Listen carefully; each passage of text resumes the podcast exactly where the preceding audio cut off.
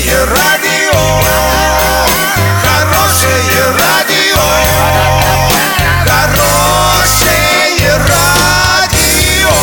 Радио Шансон. С новостями к этому часу Александра Белова. Здравствуйте. Спонсор выпуска – магазин «Строительный бум». Низкие цены всегда. Картина дня за 30 секунд. На содержание Орских кладбищ потратят более 6 миллионов рублей. Четверть работников Российской Федерации не заходят в интернет на рабочем месте для личных целей.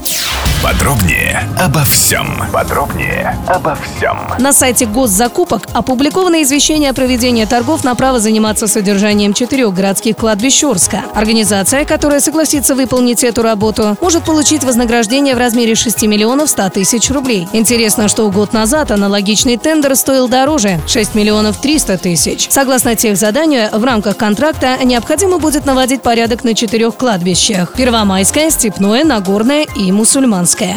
Четверть работников России не использует интернет в личных целях во время рабочего дня. Лишь 13% используют его часто, сообщили РИА Новости в службе исследований HeadHunter. Согласно данным опроса, для 6% работников нахождение в интернете в личных целях грозит выговорами или замечаниями. Еще 7% респондентов заявили, что их работа или учеба не зависит от подключения к сети. Самый популярный на работе способ отвлечься в интернете – это чтение новостей или книг, проверка почты и соцсетей.